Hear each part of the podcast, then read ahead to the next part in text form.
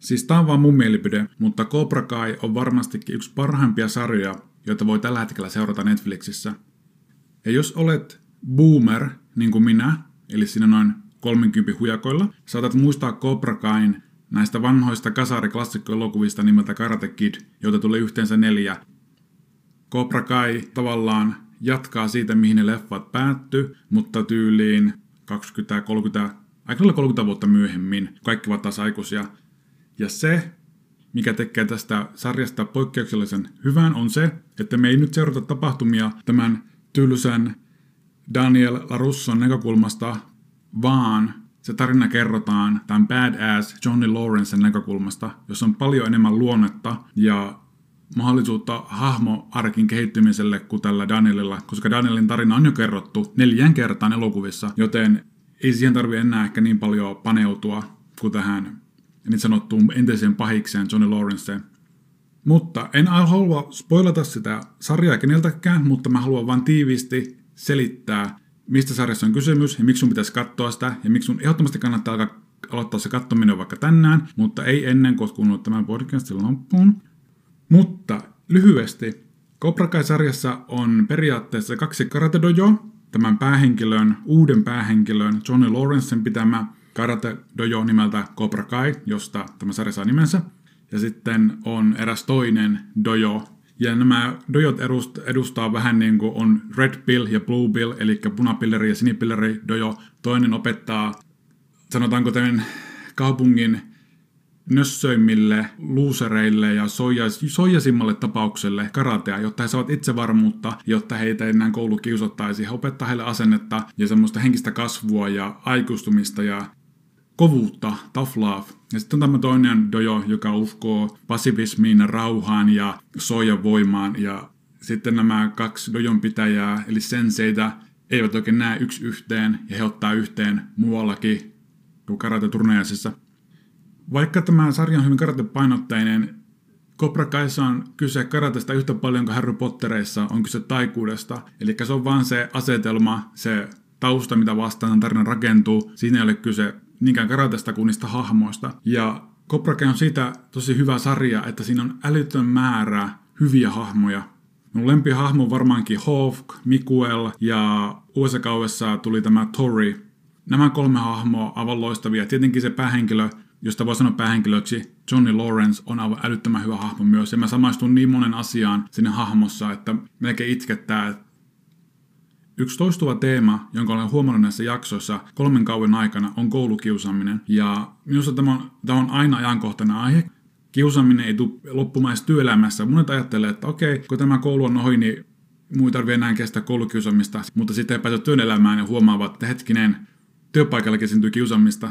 Mutta tärkeintä onkin, että sarjassa monella hahmolla erilainen näkemys siihen, miten koulukiusaamiseen tai yleensäkin kiusaamiseen tulee vastata.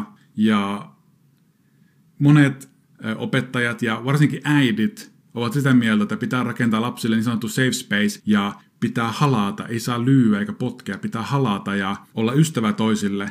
Ja tämä on todella sinänsä hauska juttu, koska tätä näkee oikeassa maailmassa. Todella monet opettajat, joista suurin osa on naisia, ja monet äidit on aina silleen, että okei, okay, sua kiusattiin koulussa, mä soitan koululle ja sanon, että näin ei saa enää tapahtua, ja nyt me on pyytänyt sun kiusaaja pyytää anteeksi ja halaa sinua. Ja tämä, ei, tämä mulla on niin huomattu historiasta, tämmöinen ei ikinä toimi, se vaan pahentaa asioita.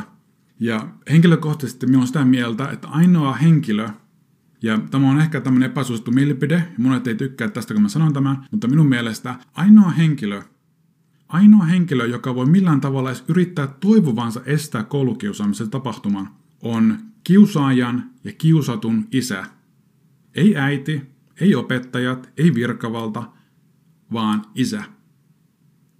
Kiusatun isä voi opettaa lapselleen itsepuolustusta ja miten reagoida tämmöisen tilanteisiin, ja kiusaajan isä voi ehkä harkita, että hetkinen, miksi minun lapsesta on kasvanut tällainen kusipää, joka kiusaa muita lapsia koulussa, Tämä jälkimmäinen vaihtoehto on luultavasti epätodennäköinen, koska on ihan tieteessä dokumentoitua, kun on tutkittu tätä koulukiusaamista, että koulukiusaajien vanhemmat on luultavasti semmoisia, joita ei niinkään kiinnosta heidän lapsensa tekemiset muutenkaan. Ja just tämä kiinnostuksen puute näkyy sitten lapsessa oireiluna. Ei aina, mutta useimmissa tapauksissa kyllä. Siksi me pidän tästä sarjasta niin paljon, koska tässä on niin paljon viisautta. Johnny Lawrence tietää, miten oikea maailma toimii, ja hän haluaa opettaa näille nösvöille itsepuolustusta karaten muodossa. Hän opettaa heille, että miten olla kovaa. Tarkoituksena ei ole olla kusipää, mutta semmoinen niin kuin badass. Johnny Lawrence tekee sen hyvin selväksi yhdessä jaksossa, että älkää olko kusipäitä, mutta olkaa badass. Ja siinä on semmoinen hyvä ero, että pidetään tavallaan pintamme, ei alistuta kiusaamiselle, mutta jos kova tulee kova vastaan, niin me ei anneta periksi. Ja tämä kova kova vastaan toistuu tosi monessa jaksossa, ja tässä sarjassa on yllättävän paljon karatetaisteluita. Koreografia karatessa on älyttömän kaunista. Kun ottaa huomioon, kuinka paljon iskuja ja potkuja nämä opiskelijat ottaa vastaan näissä jaksoissa sen yhden koulukauden aikana, niin on tosi niin kuin merkillistä. Onko tämä suoranainen ihme, etteivät puolet tämän väliin koulun oppilaista ole niin älyllisesti kehitysvammaisia, koska he saavat jatkuvasti aivoterähdyksiä ja muita vammoja. Yksi henkilö, mitä mä inhoan tässä sarjassa tosi paljon, on semmoinen hahmo nimeltä kuin Robby. Se hahmo on sinänsä aika ärsyttävä. Mä en tiedä johtuuko se näyttelijästä vai siitä, miten se hahmo on kirjoitettu, mutta sillä tyypillä on aina semmoinen ihmettelevä ilme ja suu puoleksi auki. Se on jotenkin raivostuttavaa nähdä se tyyppi vaan niin kuin siinä sarjassa. Mutta se, mikä mua eniten rasauttaa mun rusinoita, on se, että sillä on järkyttävät nice guy hiukset. Se hiustyyli on ihan järkyttävä. Eikä kerran kun minä sen tyypin, mä ajattelin, sun suuri ongelma ei ole se, että, että sua kiusataan, sulla on huonot kotiolot tai että sä joudut varastelemaan sulla on isähahmo. Sun suuri ongelma on nuo hiukset. Leikkaa nuo saatana hiukset, niin sun elämä paranee kymmenenkertaisesti. Ja mä en ole ainoa, joka on tätä mieltä, koska kun kolmas kausi alkoi, niin tällä tyypillä oli ihan eri hiustyyli. Ja ensimmäinen asia, mikä tälle hahmolle sanotaan kolmannella kaualla, mitä ikinä kukaan henkilö sanoo tälle, on nice haircut. Eli mä uskon, että tässä tapahtui silleen, että tätä sarjaa näytettiin jollekin koeyleisölle ja kysyttiin heidän mielipiteitään hahmoista. Ja sitten tosi monet varmaan sanoi, että tuo Robin hahmo voisi olla paljon parempi, jos sillä olisi noin hiuksia. Ja mä uskon, että ne showrunnerit oli sitä mieltä, että tämä hahmo tässä hahmossa on paljon potentiaalia ja tämä voisi olla paljon parempi, mutta meidän pitää tehdä jotakin noille hiuksille. Ja he tekivät. Ja nyt se uusi kampaus näyttää niin paljon paremmalta, ja nyt mä pystyn jopa itse asiassa katsomaan sitä hahmoa. Mainitsinkin tuossa koulukiusaamisen, mutta varmaan se tärkein teema, mikä sarjalla on, on se, että se toistuvasti kysyy, voiko ihminen muuttua. Ja tämä on semmoinen teema, mikä on minusta tosi hyvä. Se on tosi kestävä teema ja sitä voi tarkastella niin monella eri tappaa.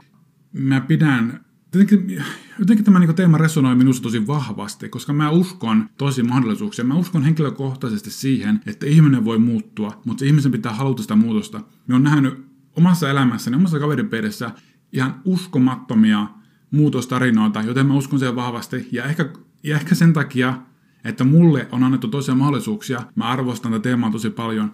Ja tämä kysymys, voiko ihminen muuttua, sitä kysytään jatkuvasti muun muassa päähenkilön kohdalla, sen entisen päähenkilön kohdalla, entisten pahisten kohdalla ja, ja onko tällä kysymyksellä aina positiivinen vastaus?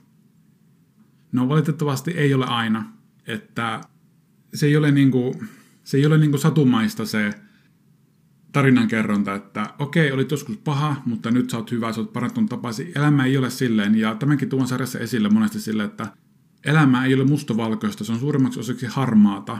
Ja jokaisen henkilön taustatarinat tuon tosi hyvin esille, että miksi ihmiset on semmoisia kuin ne on. Miksi tuo päättää olla kiusaaja, miksi tuo päättää olla heikkojen puolustaja, miksi tuo on menestyjä, miksi hän on luuseri. Tosi monen ihmisen taustatarinat tuon tosi hyvin esille, jotta me päästään vähän heidän pään sisälle ja ymmärretään siitä, miksi he tekivät tietynlaisia ratkaisuja ja valintoja elämässään.